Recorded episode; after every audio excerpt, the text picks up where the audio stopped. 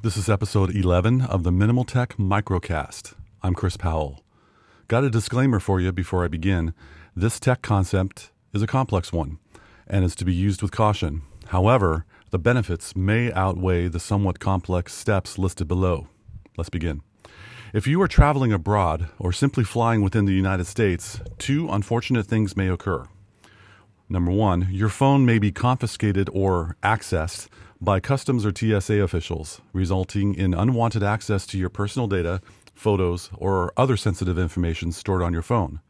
Or number two, your phone may be stolen and others may get access to your personal data, photos, or other sensitive information while you're away from home. To prevent unwanted eyes from viewing your data, consider taking this protective measure.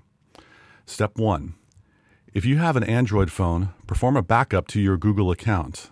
If you have an iPhone, perform a backup to your iCloud account. Step 2.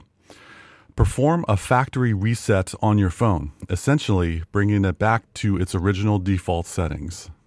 Step 3. Only install apps you must have for your trip. Take pictures to your heart's content with the built in camera app. Use the default Maps app to navigate around.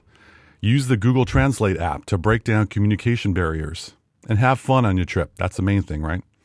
When you return home, back up your photos or other data to your current uh, account. Perhaps this would mean reinstalling your cloud based storage app like Dropbox or Google Drive or Photos or so.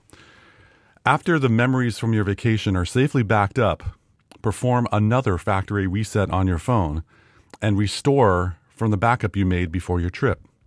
Now all your apps and settings have returned, and you can continue on with your life as usual.